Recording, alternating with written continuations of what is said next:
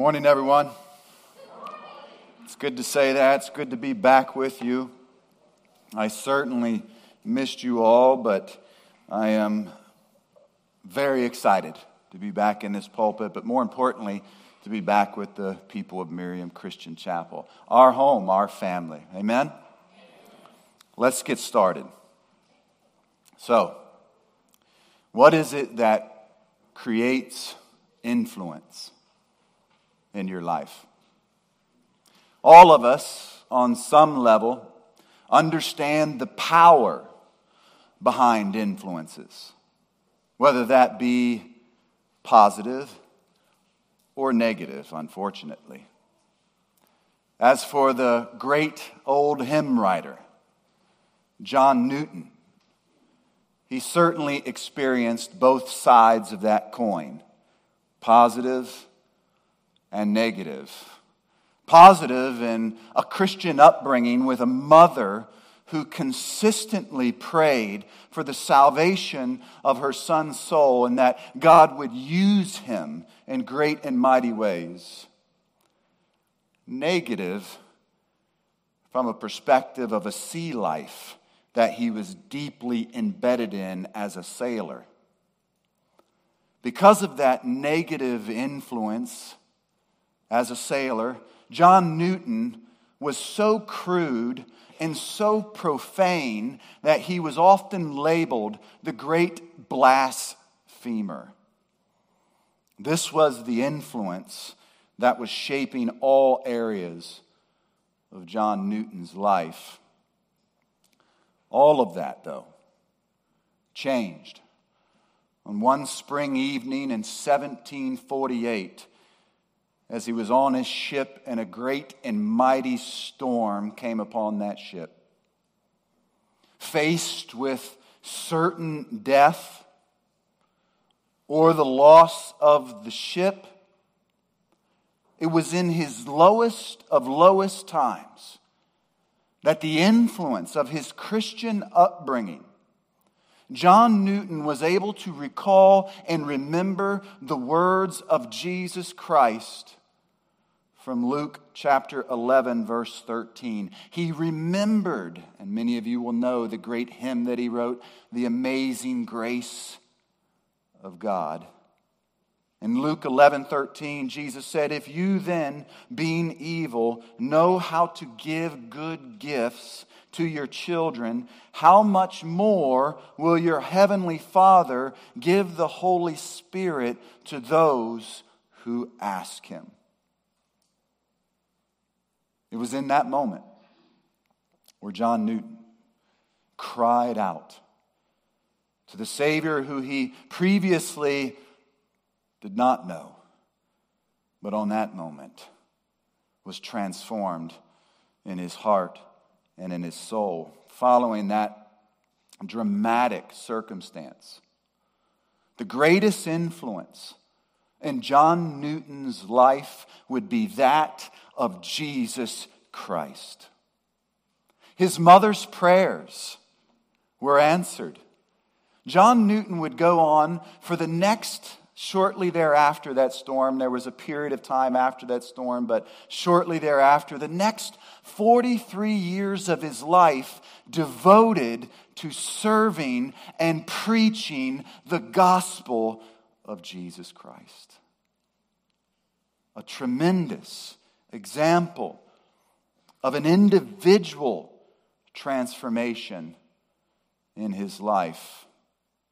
It was said of John Newton as he drew near the end of his life, as he would preach, that he would often lose his thoughts, that he would often become confused.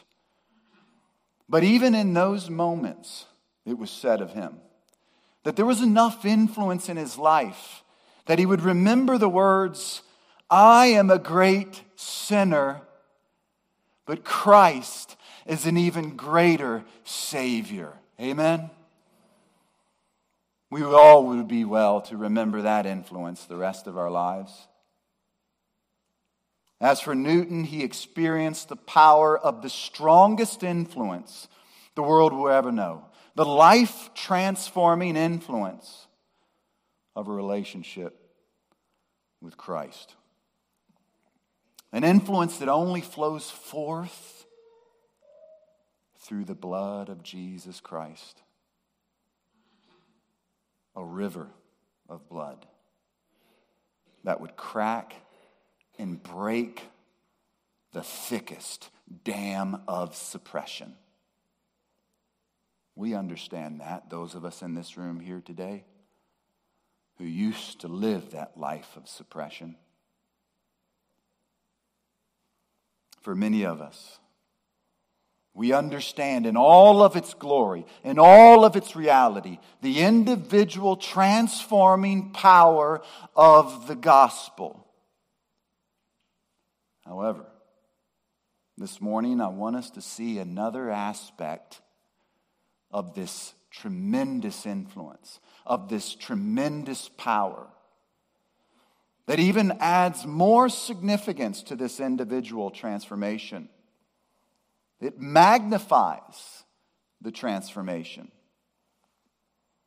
Jesus Christ indeed came to save individual sinners. Yet he also came to save you for something much more than just your individual relationship with Christ.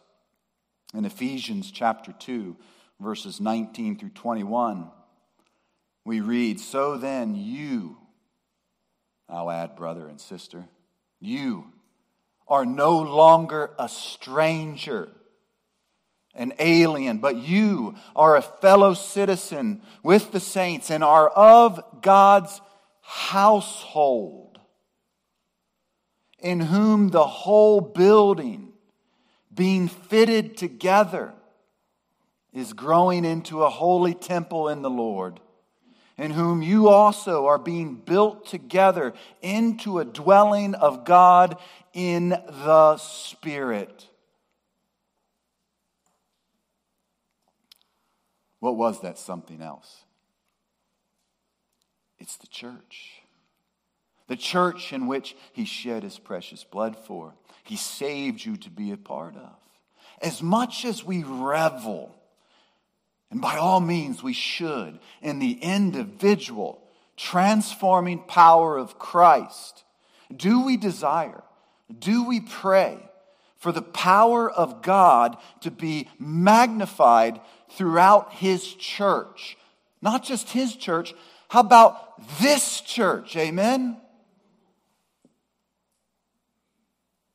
Several weeks ago, we began looking at this prayer from the Apostle Paul in verses 15 through 18. A prayer that we labeled as one which was devoted to the church's knowledge, a desire for the church's knowledge. Throughout that message, we also identified the, the theme of the entire passage. Some of you might remember verse 15 through verse 23 is all one thought. Once again, another long sentence in the original language from Paul. That theme being that of consistent prayer for the church's sanctification is essential. Verses 15 through 18 being for the church's knowledge.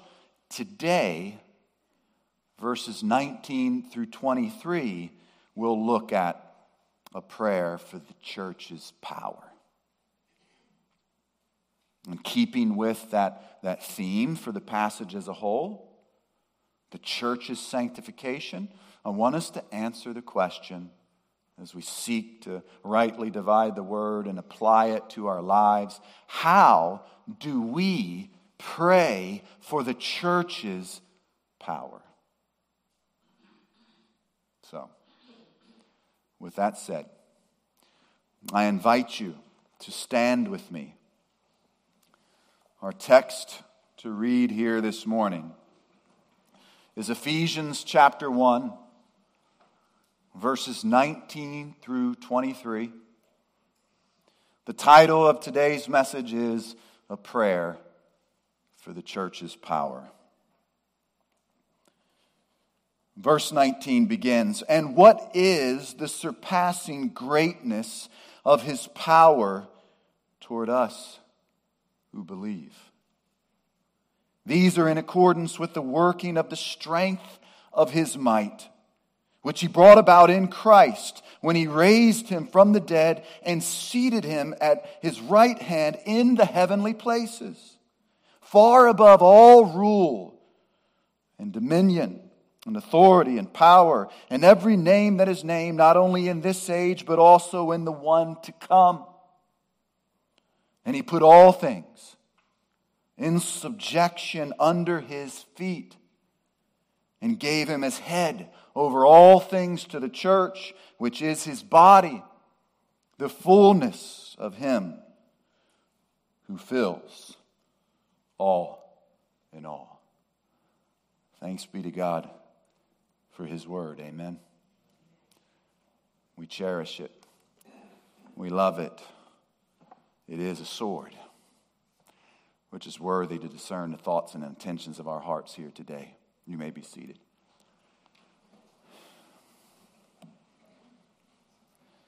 Our first answer to the question, how do we pray for the church's power, is number one, a realization of our power. Look again Uh, verse 19. I want to read verse 19 again and listen closely for the force of God's power for his church. And what is the surpassing greatness of his power towards us who believe?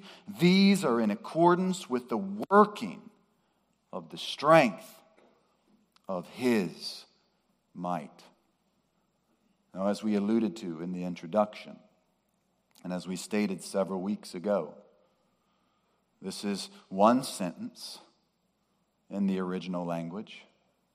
That said, it's understandable that verse 19 begins with the conjunction and. It's simply a continuation of his previous thought in context with the prayer as a whole. That said, though, it's clear that there's a change of emphasis is there not? He's moved from a prayer for the church's knowledge to that for the church's power. And oh, what a power it is, as we will see. In order to signify its extent, he uses a sort of double emphasis, surpassing greatness concerning this power. And I want to look at both of these words. First, beginning with this word surpassing. It's actually where we get the English word hyperbole from. Now, that has nothing to do with an exaggeration from a human perspective. God's word is clearly conveying what it is communicating an unprecedented, an unmatched power for the church.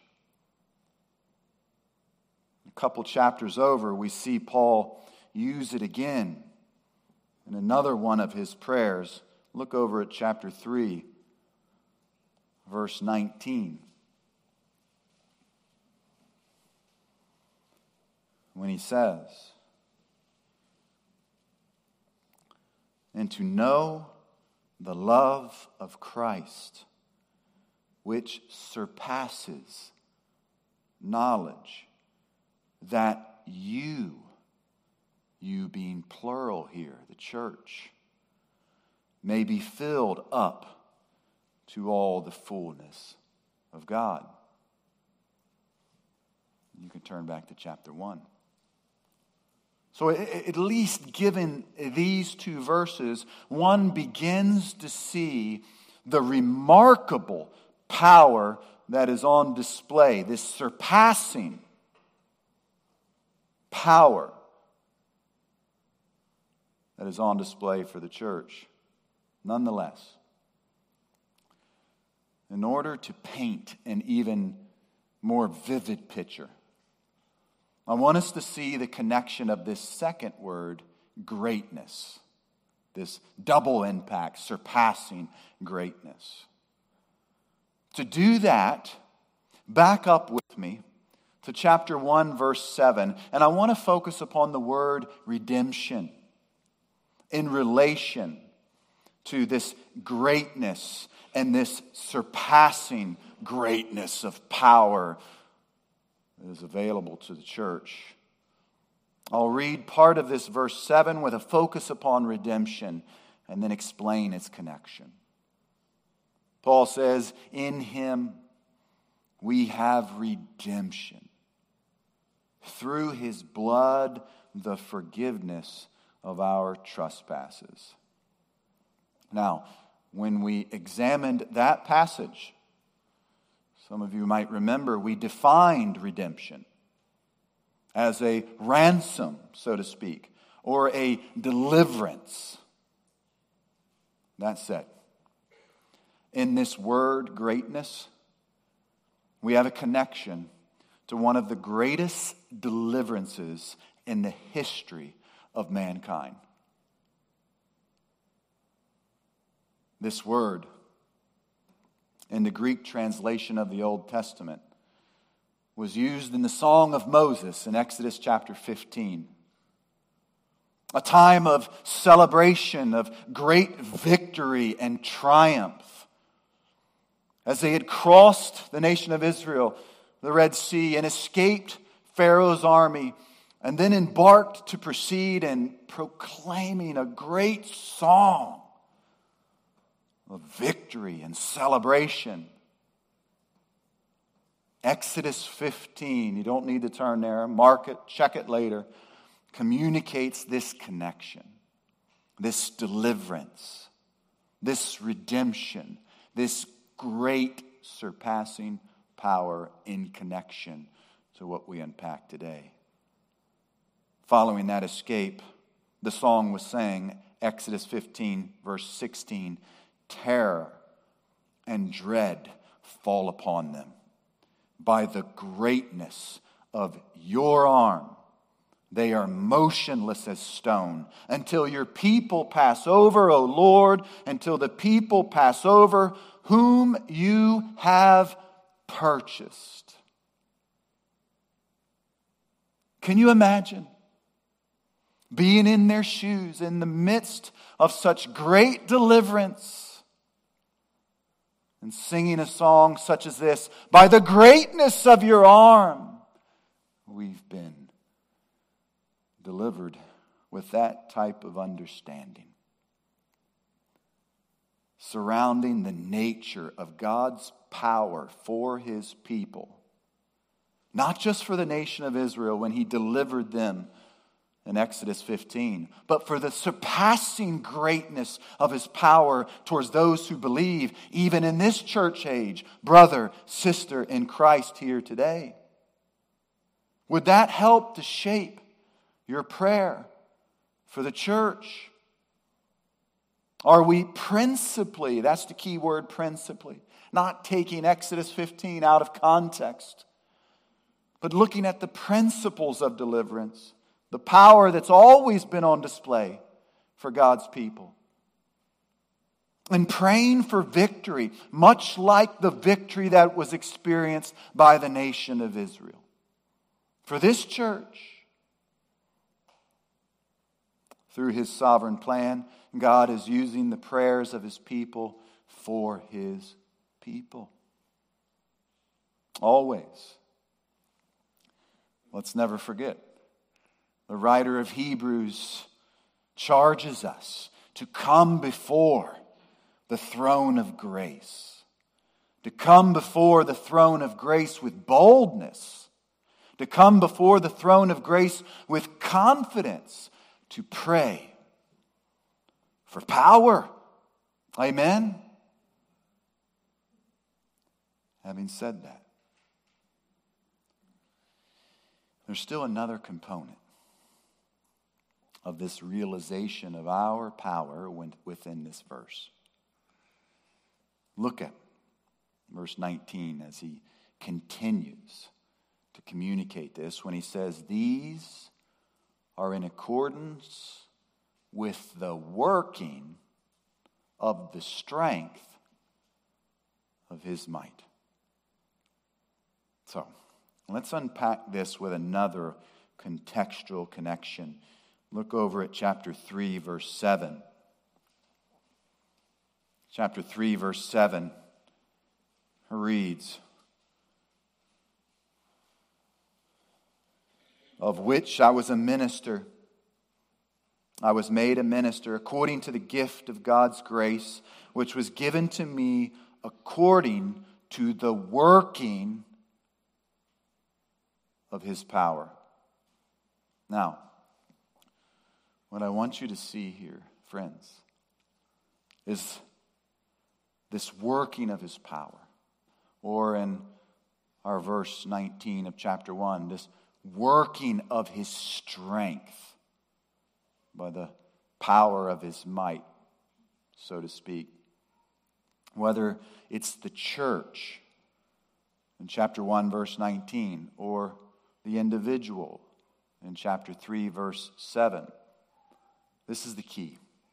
This is a realized power. This is an actualized power. This is an accomplished power. This is not a potential power.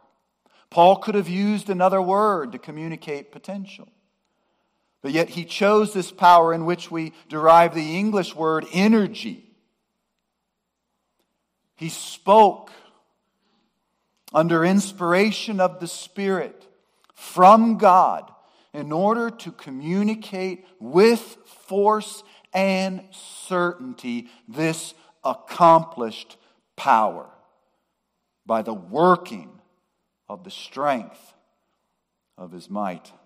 Why is this important? For us to realize when it comes to our power. Well,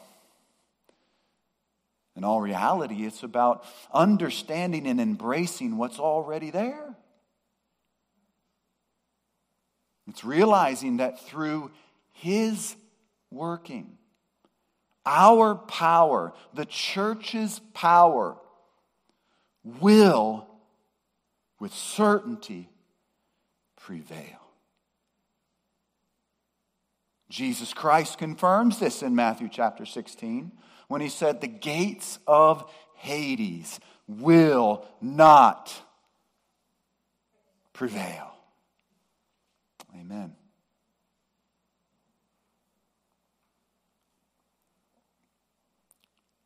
My brothers, my sisters, you need to realize this power in your prayer life. Does this mean that the best of us, including myself, are not discouraged at times in our prayer life? Of course not. We all are discouraged at times. But this cannot be our practice when we realize the church's power. Paul has already communicated his desire previously in this prayer for the church's eyes to be enlightened, to be enlightened to the hope of their calling. A calling that, as we continue the thought, is already fulfilled in the surpassing greatness of his power towards those who believe. He's praying this for the church of Ephesus. The Spirit, through His Word, desires that we would realize this in the same capacity. And let me encourage you again. The gates of hell will not prevail. Jesus Christ is building His church. However, we all would be wise to not take that lightly, to be warned as well. Church history is filled with churches that have come and gone.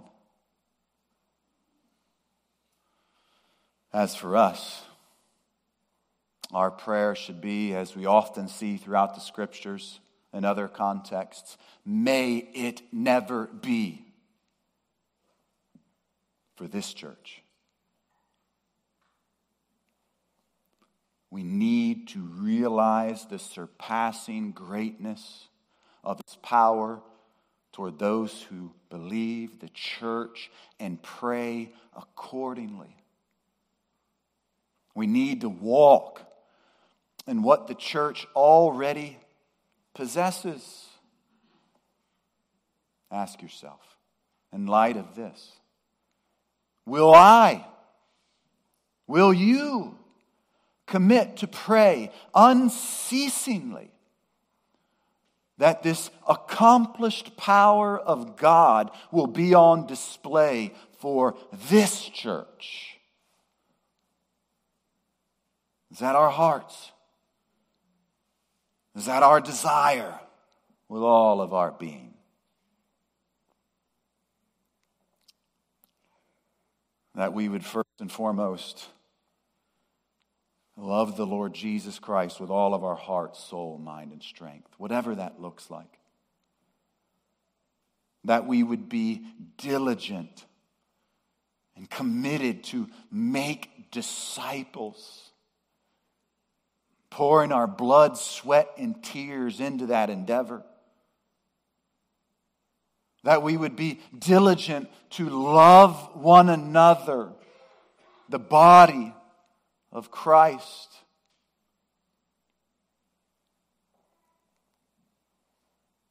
With that said,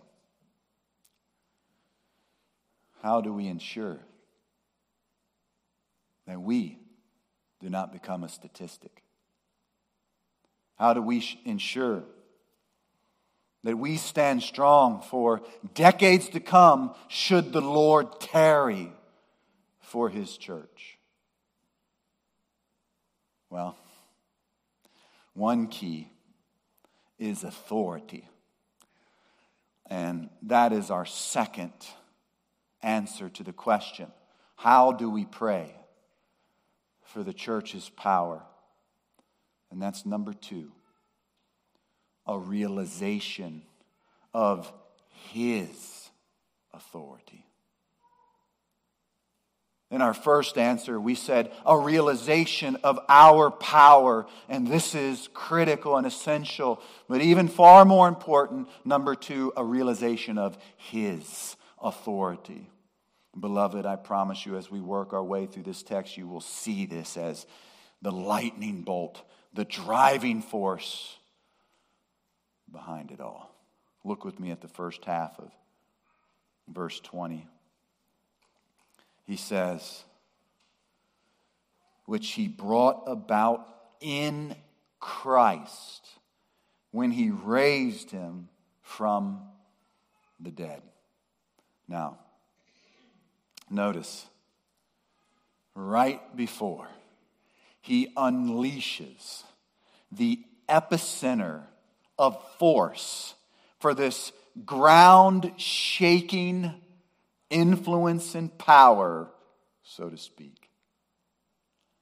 He demonstrates and communicates what's underneath the core of it all. We've seen this times and times again in this letter as a whole, these two words, in Christ. He says he brought it about in Christ. Two key words that are essential to Paul's overall purpose and, and theme as he communicates this letter to the church at Ephesus. We've defined it in the past relating to the agency of Christ. What does that mean? Well, in simplistic terms, the fact, the reality that everything begins with His power apart from any work of man.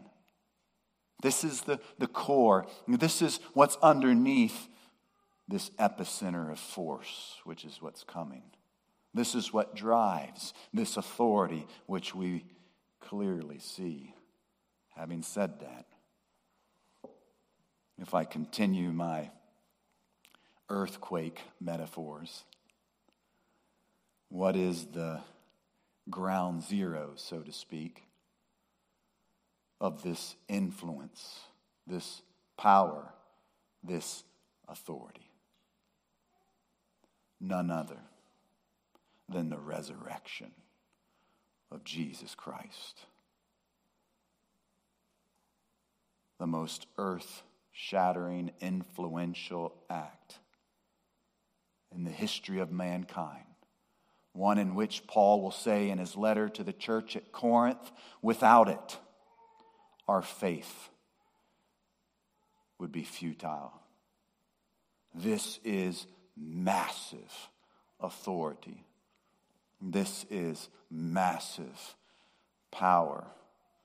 That said, in order to connect some dots, look over at chapter 2. I want to read verses 5 through 7 as we consider the significance of the resurrection of Christ,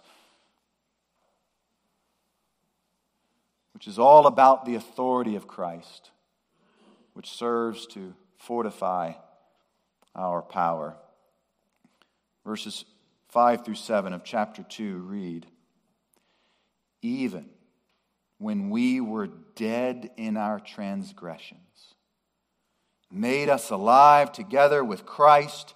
By grace you have been saved and raised up with Him and seated us with Him in the heavenly places in Christ Jesus, so that in the ages to come he might show the surpassing, there's that surpassing word again, riches of his grace and kindness towards us in Christ Jesus. Do you see it, my friends? For my believing friends, when it comes to a realization of this authority, the undertaker of darkness is without a soul to bury because Christ has conquered the grave. You who are born again, you fully realize this ultimate authority. You bow before this divine authority. You cry out, I am nothing. You are king. Why? Is that realization of His authority so significant? It's because we realize that our old man, our old self was dead, sealed in a coffin with nothing in it but a skeleton of our will. And yet, with an amen from heaven, the resurrection of Christ validates his authority. What's more, it authenticates the surpassing greatness of the power towards us who believe. A power that breathed life as Ezekiel will say, into your dead bones. Hallelujah. Blessed be the name of the Lord. Well, he doesn't stop there concerning the extent of Christ's authority. As you can see in verse 20, he goes on to say, and seated him at his right hand in the heavenly places. Now, more than likely, this is a reference to Psalm 110, verse 1. One of the most quoted Psalms in all of the New Testament. In that Psalm, David speaking prophetically concerning the relationship between the Father and the Son states the following The Lord says to my Lord, Sit at my right hand until I make your enemies a footstool for your feet. Now, given the enthronement nature of Psalm 110 and this passage of Ephesians chapter 1, this is all about the ascension and the exaltation of Jesus Christ. This is all about the preeminence, superiority, and authority of Christ. That said, listen to the connection as well, not just to the second person of the Trinity, but to the first person of the Trinity and God the Father. And the Song of Moses again, in Exodus chapter 15, verse 6, we hear the following concerning God the Father Your right hand, O Lord, is majestic in power. Your right hand shatters the enemy. Makes you want to shout and triumph and victory. Whether it's Yahweh, God the Father, who crushes the enemy in Egypt, or Jesus Christ, God the Son, who crushes the enemy of death. Both, one in being, yet separate persons, display ultimate authority preeminence, superiority, and power. So much so. Look at what he says in verse 21. Far above all rule and authority and power and dominion and every name that is named, not only in this age, but also in the one to come. Now, in order to see a fuller picture of what Paul's communicating here in this verse, I want us to make a couple contextual connections again within this letter. Turn over to chapter 3, verse 10. Keep your hand in chapter 1.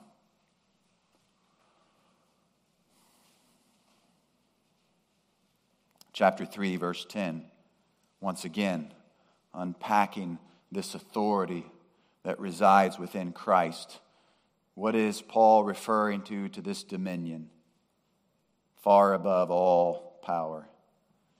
Chapter 3, verse 10 reads So that the manifold wisdom of God might now be made known through the church to the rulers and the authorities in the heavenly places. One more, which many of you will be familiar with, chapter 6, verse 12. For our struggle is not against flesh and blood, but against the rulers, against the powers, against the world forces of this darkness, against the spiritual forces of wickedness in the heavenly places. You can turn back to chapter 1. What's more, let's not forget the cultural context of Ephesus. Remember, there was much magic, much reliance upon the supernatural, which was heavily prevalent within this society. You don't need to turn there. But listen to Acts chapter 19, verse 13, for even one more insight. Luke says here, but also some of the Jewish exorcists who went from place to place, attempted to name over those who had the evil spirits the name of the Lord Jesus, saying, I adjure you by Jesus whom Paul preaches. So, what's the key for us to understand given this context? What is Paul communicating here in Ephesians 1, verse 21. Let's explain it this way. Whether it was for the original audience in Ephesus, whether it is now for us in the church age, in the future, or for evermore, or whether in the angelic realm, heavenly places, rulers, dominion, power, spiritual forces, or on earth. Christ is Lord. Amen. This verse represents the totality of his authority the only one who is worthy to open the book and to break its seals. Praise the Lord. The only one who triumphed over the grave. The only one who reigns supreme, far above all rule and authority and power. The one who is Christ the Lord. Amen.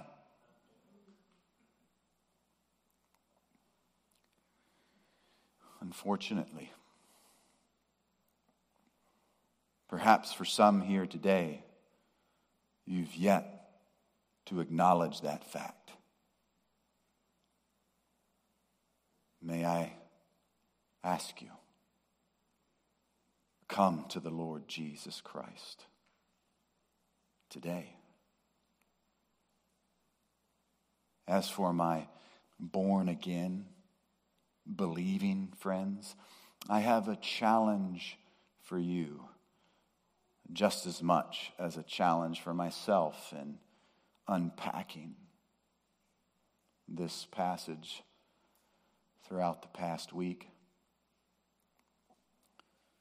To quote Matthew 28, verse 18, verse 19, you know the passage.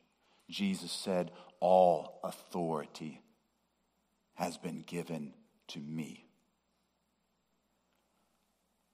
Go, therefore, and make disciples. My friends, in light of truth such as that? Do the words of Luke chapter 6, verse 46 convict you today?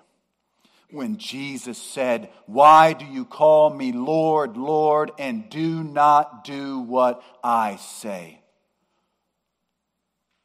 My friends, I'm preaching to myself just as much as I'm preaching to you. Why do we at times why do perhaps some of you, even now, Call him Lord, Lord, and do not do what he says.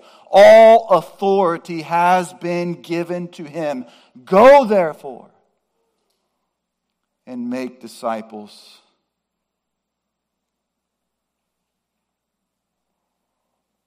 If the Spirit is convicting you today, do not quench the Spirit.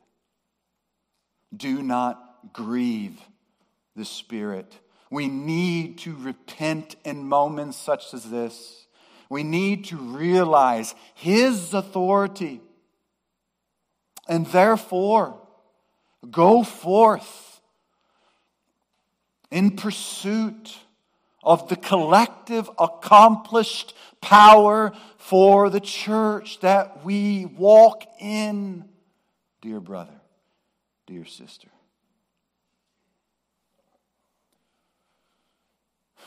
Paul will say in his letter to the church at Corinth in 1 Corinthians chapter 12 if one member of the body suffers, the whole body suffers. If one member of the body is honored, the whole body rejoices. Collective emphasis.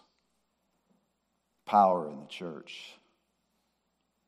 So we could surely stop there. Concerning the full scope of Christ's power for our lives, for the original audience's life. Close the book. That's enough in and of itself. Amen. Nonetheless, Paul zeroes down with laser focus, with more specificity in our final answer. And that's number three a realization of his leadership. A realization of his leadership. Look again at verse 22. We read, And he put all things in subjection under his feet and gave him as head over all things to the church. Now, certainly, the totality of Christ's headship and authority is established. Nonetheless, Paul ensures this is the case as he utilizes this phrase, all things are in subjection under his feet. The picture behind this Greek word is powerful indeed. Like a commanding officer, appointing those under his charge. They have nothing to do but submit. They must submit, to use the illustration of an officer. What's more, along with ensuring the extent, he goes a step further with precision. What would we expect? Considering the theme of this prayer as a whole, it's about the church's sanctification, is it not? It makes perfect sense that he would emphasize Christ's headship over the church. He wants them to know, beyond a shadow of a doubt, that Christ is the head of the church. He wants them to know a realization of his leadership. Now, turn over to Ephesians chapter 4. I want you to see something here concerning this leadership of Christ over the church, concerning the church's sanctification, and praying for the church's power.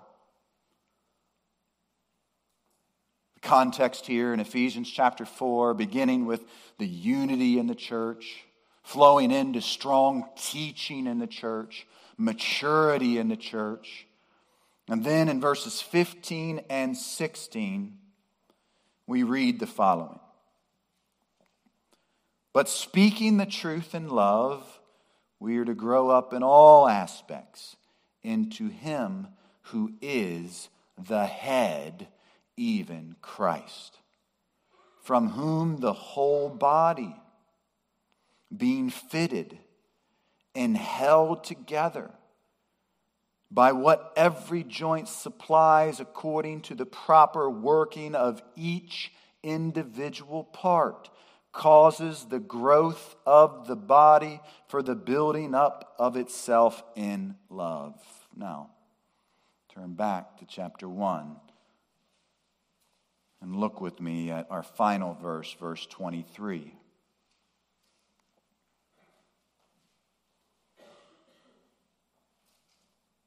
I'll back up and read the last half of 22 through 23. He says, And gave him as head over all things to the church, which is his body, the fullness of him who fills all in all. So, with the context of Ephesians chapter 4 tied into the context of Ephesians 1, here's how we can sum this up. As head over the body, the church, Christ sits as the commanding officer and the orders have been given. We could go to numerous passages and what those orders look like. In light of our day and age, Hebrews 10 24 and 25 is pretty important. That said, the true church has only one response to the orders from her head. And it is not, Sir, yes, sir, but Lord, yes, Lord. Friends, when the church receives leadership such as this, she'll inevitably be filled with power. power to operate as a witness for Christ, power to operate as a safe haven for the sheep, power, once again, to utilize the context of our day and age to perhaps reject the trickery of men, men who would overstep their authority pertaining to the church. To quote the Scottish reformer John Knox, resistance to tyranny is obedience to God.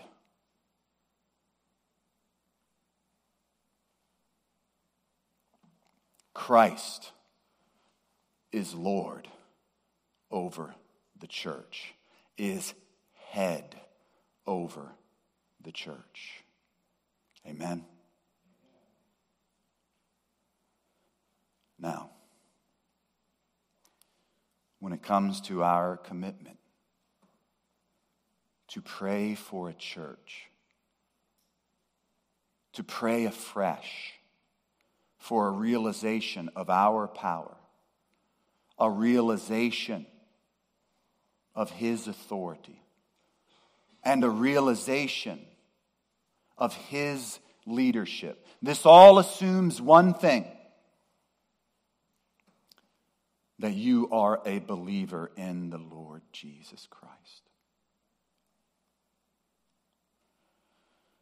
If that's you, praise the Lord. I trust and pray that God's word has challenged you and encouraged you to embrace the power within the church, to realize his authority and his leadership. Nevertheless, I want to close by addressing the lost. Perhaps there are some in this room that are living a lie. Perhaps there are some in this room that are living off of their parents' faith. Perhaps there was one in this room who has prayed a prayer, and yet their life reflects nothing of obedience to the authority and lordship of Christ. Jesus Christ said, You must be born again in order to see the kingdom of God. You see, all this talk of power for the church, it means nothing for you if you are not a new creation. Earlier, I asked you, come to the Lord Jesus Christ. But you know what? The gospel is not a suggestion, it is a command. I command you come to the Lord Jesus Christ today. Come to the fountain which will leave you without thirst the rest of your life. Come to the redeeming power of the Lord Jesus Christ. Come and be forgiven of your sins. Come in repentance and faith. Tomorrow is not promised for any of us. I promise you, you will find him to be a gracious, wonderful, good, and merciful Savior. And you will realize the surpassing greatness of his power towards those who believe. Bow your heads with me in prayer.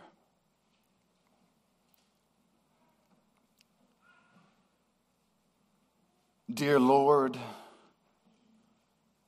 we bow before your majestic throne. We lift up the name of the Lord Jesus Christ on high. For you have conquered death and paved the way Lord, thank you for choosing unworthy servants such as us.